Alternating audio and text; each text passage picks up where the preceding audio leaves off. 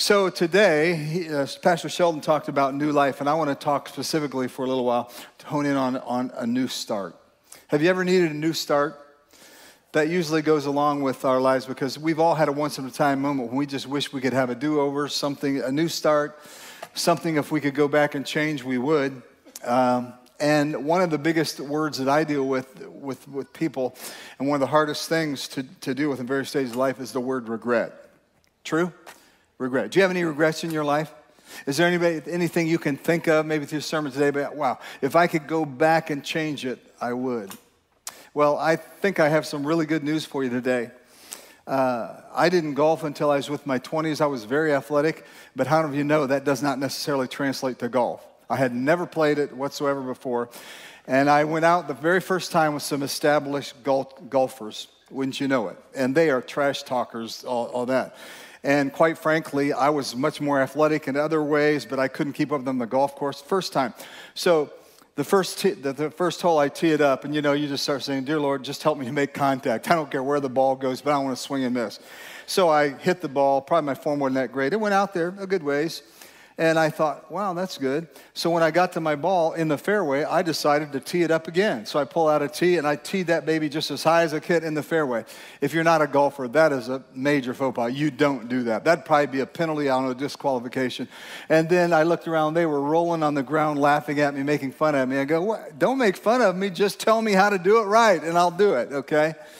But I quickly learned, and, and they were, they were, they got more gracious after my pastor was goofing around taking practice swings and uh, he chipped a ball. And you know when those balls travel well it hit a cart path and i was over here. I mean we are good a fair distance.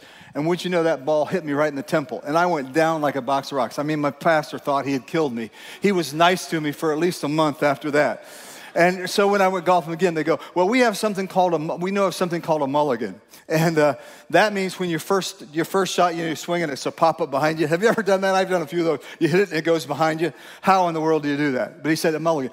And that means the first shot didn't count. Now, they kind of remember it though, and the total score, they go, yeah, you would, but with the mulligan. But that's what it is. That's what it is. And, uh, it's my experience that just because I got a mulligan, that didn't mean that my next shot was going to be good. My, ne- my next shot might have been worse. But I want to tell you the truth. In life, I know there's one who enables you to start over, who gives you a new start. No matter, so this message is for everyone, no matter who you are, where you are on the journey. We are talking about the one who gives a brand new start. Have any of you had a new start in life? The start isn't the end of the journey, but it's a, it's a turn in a new direction. Someone sent me a, a, a song that he, they wanted me to, after last week's message, they wanted me to pass on to Sheldon. And uh, maybe you've heard it, but it's called Brand New by Matthew West. Anybody heard it at all? Let me just, I just pulled out a few of the lyrics. Here's how it goes. I'll start with the bridge. Anyone in Christ is now a new creation. Every day you're closer to the you he's making. So, take one last look back and see your past erasing. You're not who you were, that's over and done. So, lift up your eyes to the one who's making you new. The chorus goes like this Yes, he's making you new. He's healing your heart right where you are. If only you knew he's lifting your shame He's changing your name. And when you look back, the only thing you'll see is His grace, that it's been making you brand new. He's making you brand new. Any testimonies out there? I love it because it's not just He made us brand new, and He did, but He's making us brand new along the journey. And no matter where you find yourself on the journey, there's more ahead. And we like to say it around here all the time more to come. The best is yet to come. No matter how you started, no matter what direction you may be going on today, if you may feel like you're on the road, it's not over. You may be stuck, but it's not hopelessly stuck. You're not hopelessly stuck because of His love and mercy and grace. He wants to give you a new start and make all things new. And I've got news for you. He wants it for you more than you want it for yourself. He loves to give you and me a new start. He's already provided a way out, and, and that name is Jesus, and, and, and, and uh, He's already made a way in through the same. He's the way and to a new you and a new direction. what may feel like a free fall and due south becomes a true north, a direction change in a moment, but over time as well. I love the writings of Paul in, in 2 Corinthians 5 16b, and then we'll read a little bit more. But, but he was exhorting, and then he reflects, and he said, At one time, we thought of Christ merely from a human point of view, like from a human perspective. Also, we, they, they probably didn't think of, of Jesus as truly divine. But he said, Now, how differently we know him now. And that's something I, I, I stress all the time because so many of us think we know him, but we, we believe in him with our heads, but we haven't really embraced him in our hearts. When you know somebody, it's different than just knowing about them, isn't it?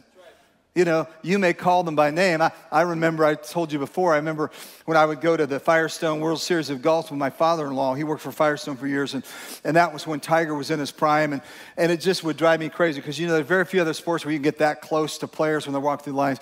And, and these people, these, you know, these loudmouth, Tiger, Tiger, Tiger, and they call out something they read, a headline. That just made you sick. And, and, and I, he wanted to do the Mrs. Searfoss, my old neighbor. He wanted to look at them and say, Would you shut up? I don't know you. My neighbor actually said that to us many times when we were cheerful and said hello to her. Can you believe that? But the knowing, and, and I just, I, I want to ask you, and you say, Pastor, this is so basic. You know not who all's watching, listening, and who is in this room today and where hearts might be. Um, you just never know. Do you know him?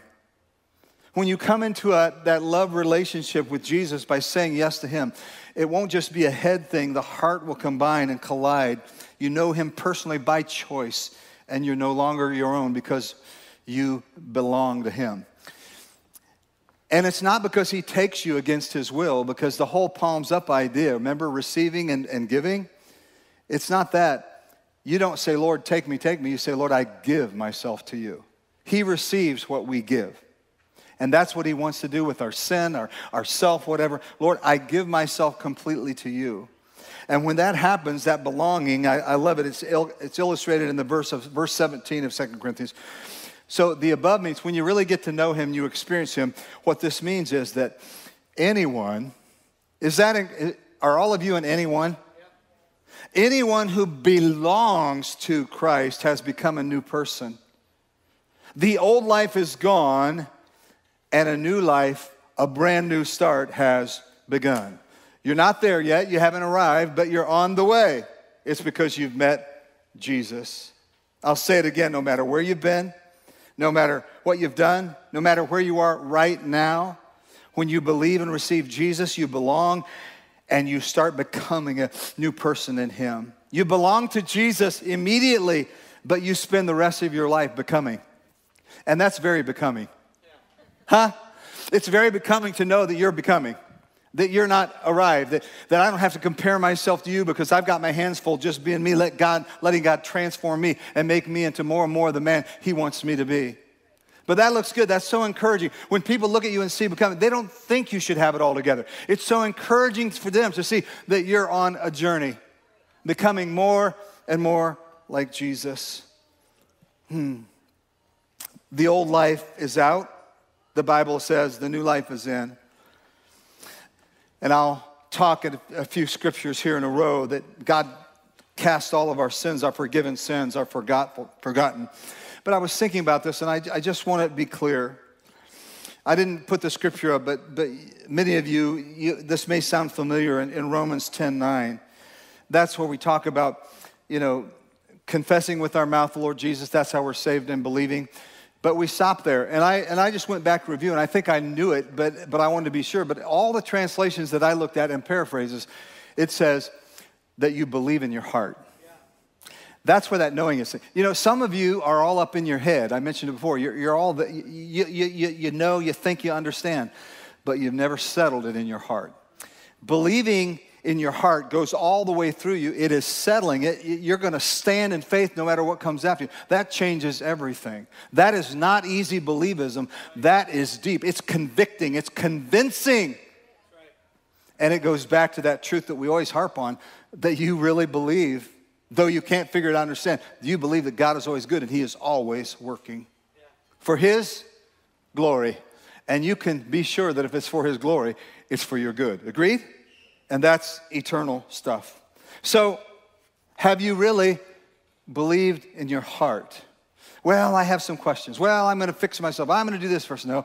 Have you, have you let it go all the way through you? My, my parents were prayer warriors, and they called it, they used to call it praying all the way through and staying there until you did.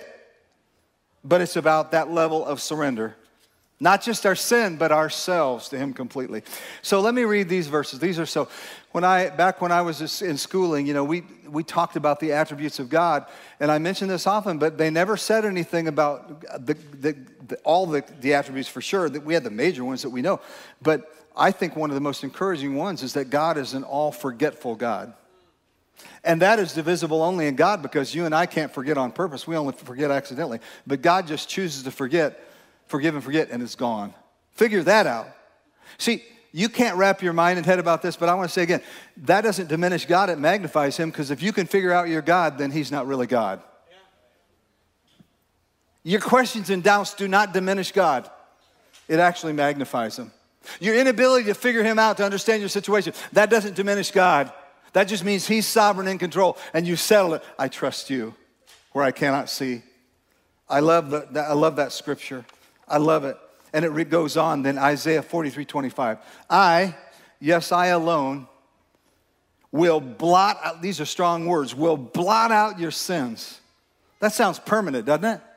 For my own sake, and will never think of them again.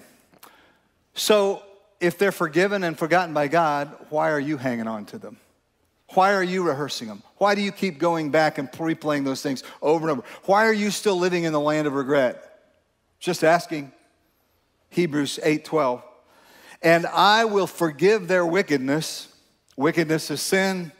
And I will never again remember their sins. Wow. And one of my favorites, Psalm 103:12. He has removed our sins as far as the north is from the south. No, that just doesn't sound right, does it?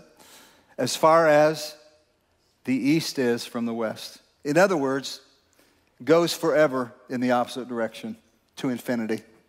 Wow. Wow. A young man was in a horrible motorcycle accident, had multiple, multiple injuries that were so serious. He was life flighted to a, the nearest trauma center and given such a slim chance to live if he could make it through the first seven days. He did barely, but after that, he had an aneurysm and, and slipped into a coma, deep into a coma, and, and, and they thought he was destined to die and was in bad shape. He was not a believer, mocked God, had no faith base at all other than his wife who loved Jesus. But one day, as the days passed, his eyes began to flicker and open, and slowly he came out of that coma. And in a few days, was able to raise his hand, and from there, just begin step by step by step, slow, steady progress towards physical wholeness. But how many of you know? How many of you know that God isn't just into physical wholeness; He's into spiritual wholeness.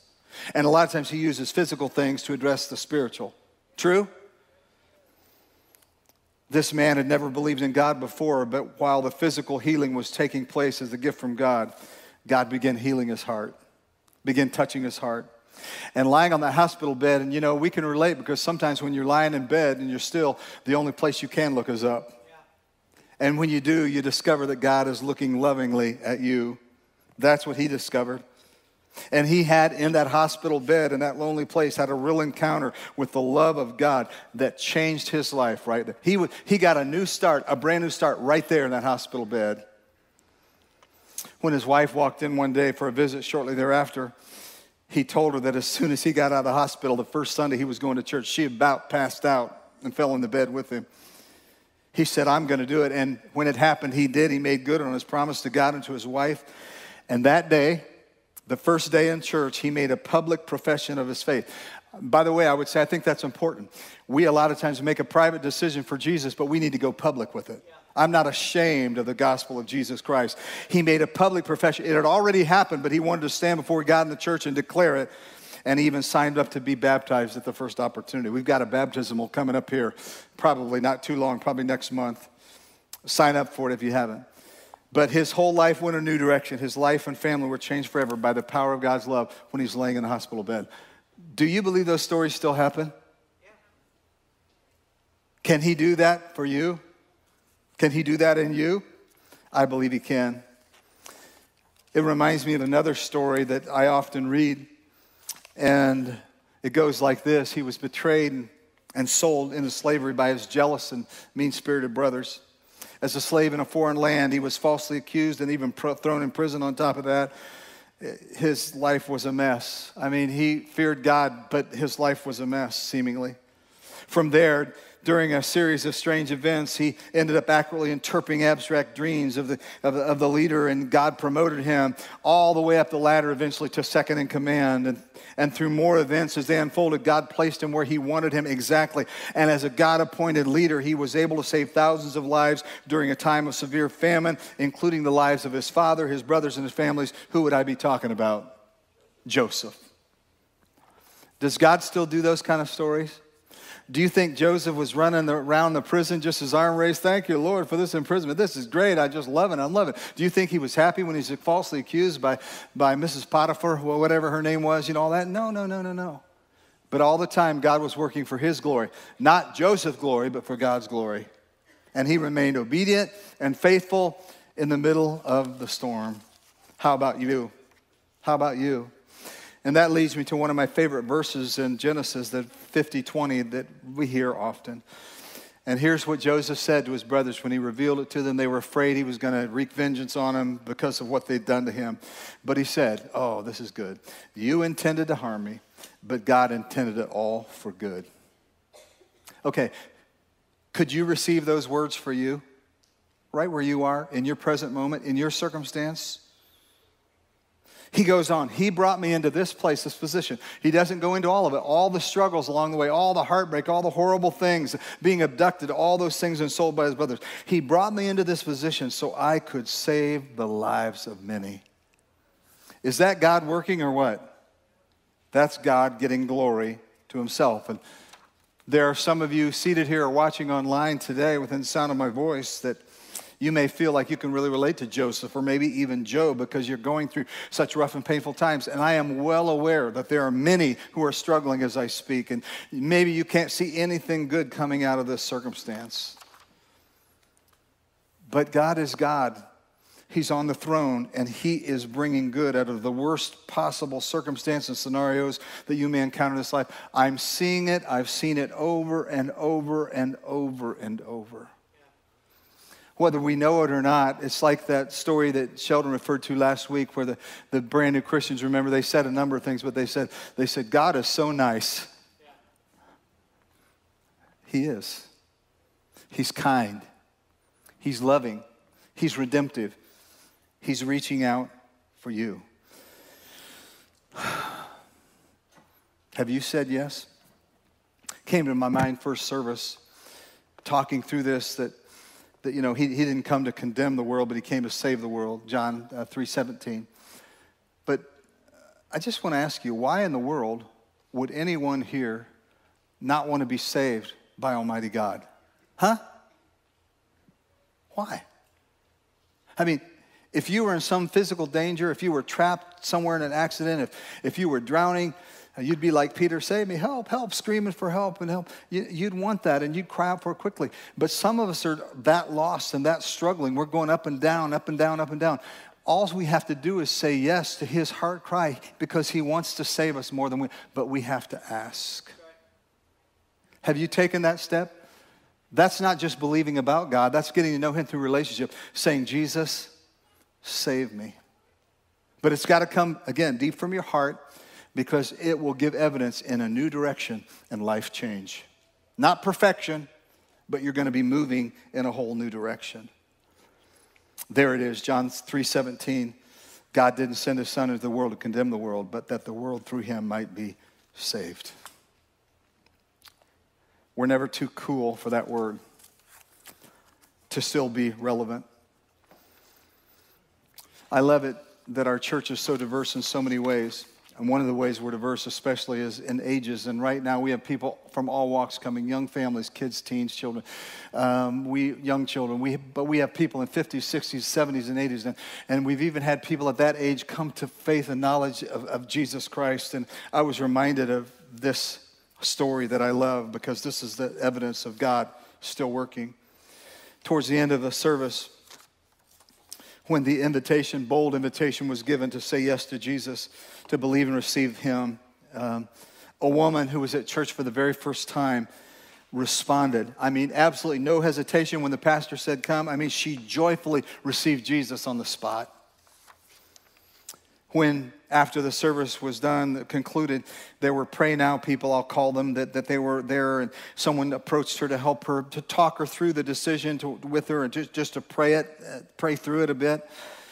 And she said to this prayer person, she said, I want you to know that I haven't been in church, this one or any church, for 50 years and I'm 70 years old. Now, that may say old, seem old to you teens, but I want to tell you, I represent that remark, and it's not very old now. 70 years of age. I'm 70 years old. In that moment, she was transformed, got a new start of Jesus. She'd been hurt early on in, in her teen years by, by churches and by pastors. She quickly connected in a positive relationship with people, got in a group, regularly began, began serving others regularly, and she became immersed in the life of the church family and the mission of God. She was dearly, dearly loved by that congregation, and she loved deeply. Do we believe that God can do that? That's the thing, you know, why, why we want God's Spirit in our services and gathering because it could totally be off somebody's radar. They may not even be it, but God can meet you in a moment and change you when you're not even looking for it. Agreed? He can hook your heart. We're so often, we, we think somebody, ah, oh, you, you look at somebody, teens at school, you may look at somebody that, that's popular, somebody that's this or that, and they, oh, they'd never be interested in Jesus. You never know what's going on inside of their hearts and lives. You never know. And sometimes the people that we think are the furthest away can be the most near to receiving Jesus, to saying yes to Him. Let's be bold. Let's not be hesitant. Let's not be shy.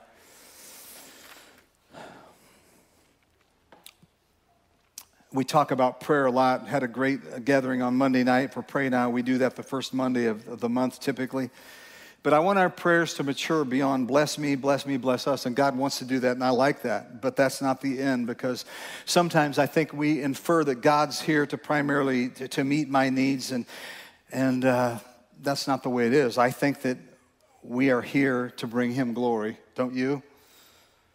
God doesn't just exist to meet our needs, but I would say this if, if, if you were here today and you say, I have a relationship with Jesus, and if you seldom or never pray, then that might mean that you really don't believe. You haven't settled it in your heart. Or that you don't really believe that God's present and active, that He can do anything in your world in, in real time. And there's just a lack of connection and communication. Man, when you're in relationship with Him, connect, every relationship that's good has, has communication connection. Agreed? And if it's true this way, how much more is it true this vertically? Vertically praying, praying, praying. I hear things like this so often. Things are getting so bad, out of control. All we can do now is pray. You know, it's like sometimes we think, well, I haven't, I've done everything else, but I guess I'll pray now as a last resort. That's not what God wants. I mean, He may hear an answer, but He wants, a, he wants prayer to be our first choice, our first option. I, it's interesting because as I encounter people sometimes, uh, somebody will say, wow, I, I want this, I, I, feel like I really need prayer. But oftentimes when I say, okay, now, eh, can, can I get this going right now? They'll often say, uh, yeah, I think next Tuesday or the next week or next would be good. Do you know why that is? That because we don't like to ask for prayer a lot of times when we are in severe need, because that means a lot of times we think we can be in a better place, we can think we think we can fix ourselves up a little bit. We'll be in a better chance place to pray. That's not what God wants. He wants us to come to Him right now right now. He wants us to get prayer. And you know what? Another good thing, a prompt for me is about praying. praying. If I don't feel like praying, I know that I should. I've got news for you. I'm your pastor. There's times I don't feel like praying. I know all of you are holy and pure, and you never struggle with that. But when I don't feel like it is when I need to press in and pray anyway. I need to ask for somebody to pray for me anyway, not thinking that I can handle it on my own.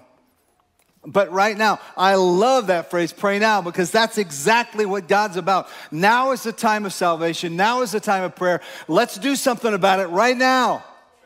We are prayer procrastinators. We want to kick the can down the road, whether we want to or not. That's just what we do. But let's take care of business. That happens as we conclude services and offer invitations for, for whatever the case may be. And sometimes, yeah, we're convicted and we, yeah, we'll respond, but not now. And we kick the can and then we lose our focus and we never get around to doing it. And that's one of the, one of the biggest ways the enemy trips us up because he wants us to respond. God does right now, right now, right now.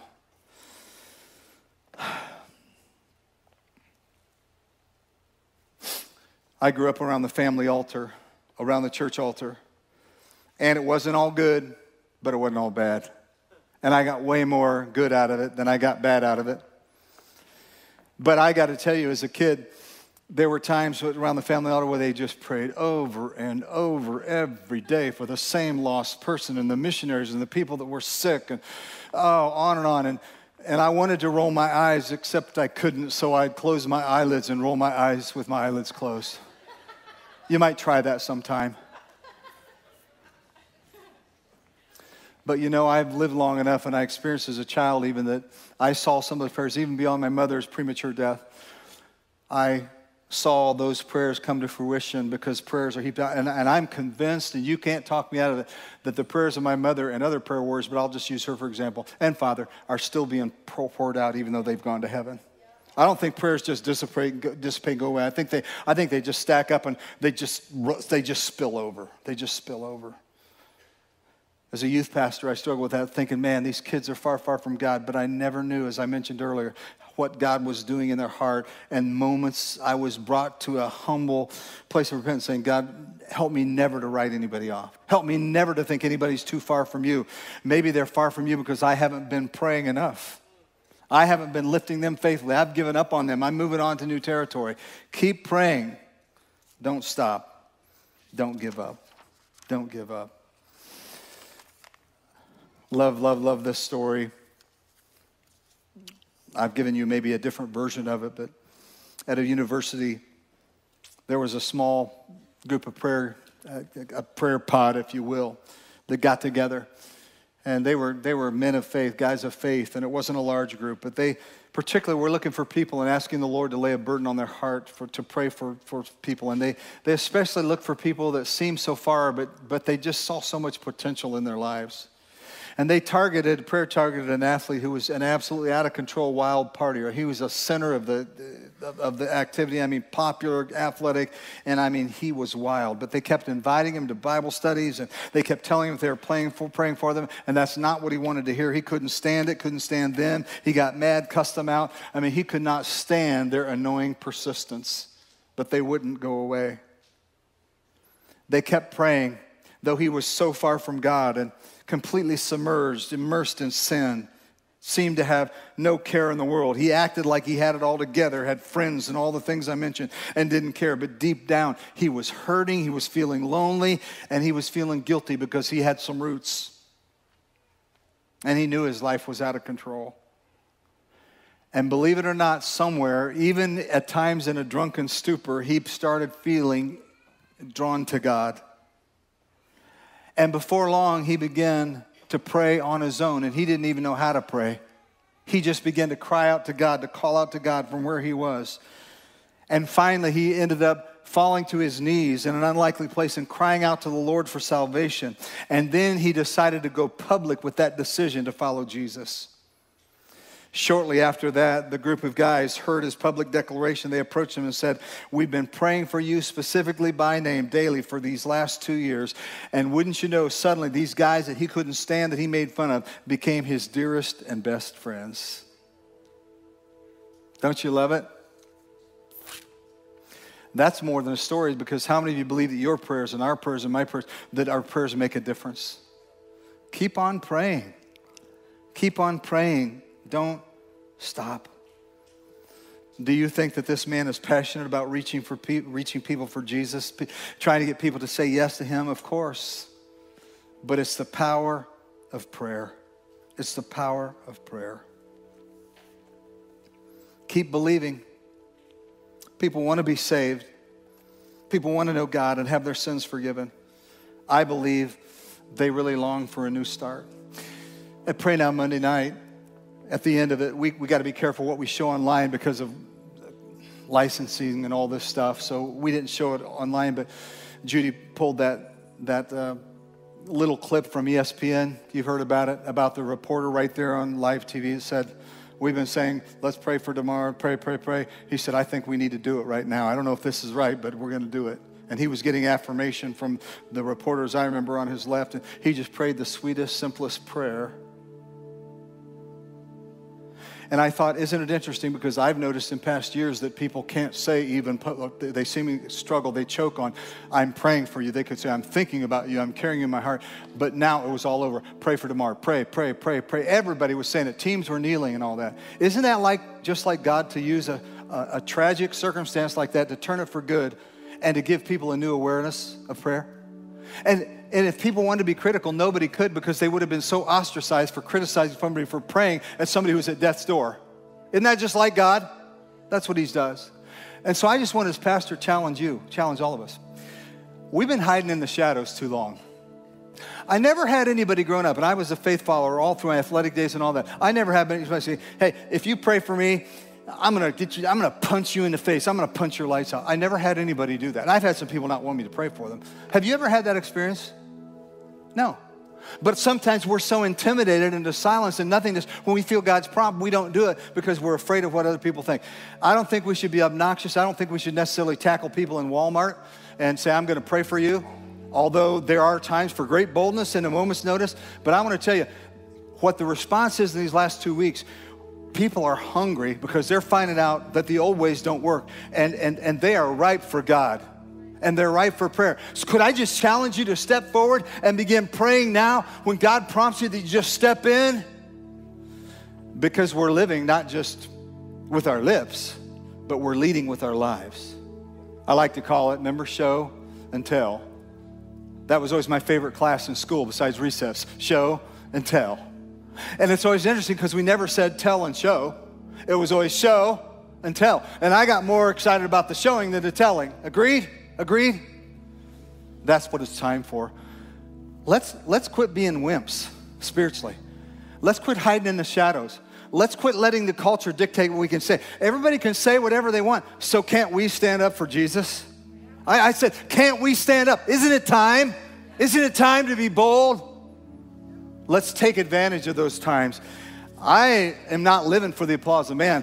I, I want to hear God say, Well done you're my beloved son in whom I am well pleased. That's enough for me. Is that enough for you? Amen. Well, I need to sign off. We want to sing a wonderful song about the possibility of God continue to move. But I want to say, so I, it's been a broad topic today for sure about a new start, but but I believe some of you are going to take that step of faith today because you know a lot of stuff, you've been around, you've heard the gospel time and time again, but you've never said yes. This is your day. But again, Jesus is crying out, I want to save you. But will you open your heart and say, I'm going to confess with my mouth and I'm going to believe in my heart? That's what gives you a change in direction. Believing in your heart. It may be simple, but it's not easy. It's a conviction that comes deep from within. New life, a new start is found in a relationship with Jesus. Acts 4:12 speaks to it there's salvation in no one else. God has given no other name under heaven by which we must be saved. Jesus said, I'm it, the way, truth, and the life. You can't come to the Father except through me. And then Romans 10 13. I love this. This is for you. For everyone who calls on the name of the Lord will be saved. Not might be, will be. Because the work is done. But some of you just need to pray that prayer today Jesus, save me. I need a new start. I need to start over. I've drifted. I don't know how I've gotten to where I am from where I once was. I, am coming back to the heart of worship. I still listen to Andraé Crouch a lot. Touches my heart. I pulled up That's Why I Needed You, an off cut from one of his albums. Picked up some words, his testimony, but then somebody told me, You were a healer of broken hearts. and all I had to do was ask, and you'd give me a brand new start. So, Lord, you forgave me, and you did just, you saved me, and you did just what they said. And then it went on to say, I couldn't make it on my own. That's why I needed you. Amen. Before we sing, I want to pray. Our stairs, our altars are always open for prayer. And again, I'm all for making you making a private decision of faith, saying, Jesus, save me. Yes, Jesus. I confess my sin. I, I, I, I, my selfishness, I turned from it. I turned to you. I'm going to the cross. Your blood has forgiven my sins. And I, when I read those scriptures, you know the, the whole string of scriptures. It's, it's, it's not just He forgives our sin, it's, it's available, but, but you have to apply that forgiveness and when you ask, when you confess and repent, that applies to all your sin. He erases it forever. But it's forgiven sin that is forgotten sin by God. Remember that. So, would you just open your heart right now? And if, if you've made a private decision, go public with it. You might want to do that by coming forward today, by standing, by kneeling, finding somebody you have confidence in and tell them about it. But you can make a decision today. I'm going to invite you to stand. We're going to sing in just a moment, but I want to pray for you. Father, thank you so much for the attendance of people here, for all those online that are watching. I thank you that you're the God of a new start. There's hope no matter how discouraged we are today. We're just looking for all the wrong places. We're looking for all the wrong in all the wrong places and come up empty, empty, empty. But we want to be humble and we want to say, like Peter, Jesus, save me. Right here, right now. We want to pray now. We want to follow the prompt of your spirit to talk to you individually, but also to pray for others that you've put in our heart. Oh God, help us. Some of us are about ready to give up on our kids or grands or whatever. Help us to double down, determine today that we are not gonna, we're not gonna quit. We're gonna press in and pray, and we're gonna be bold. We're gonna be bold in our faith and in our prayers. So, Lord, thank you for your presence. You said when we get together, you'd be here in the middle of us, and you are proving yourself true. And so today, we want to celebrate and sing to you and about you with this song, Lord. And we pray in Wooster, Ohio, and beyond that you'll do it again, that you'll do it again, do it again, do it again, Lord. I pray in Jesus' name. Amen. The altars and stairs are always open. Come on, let's worship Him as we end with a song that kind of gets big, but that's okay. God's Spirit is here, He's drawing your heart.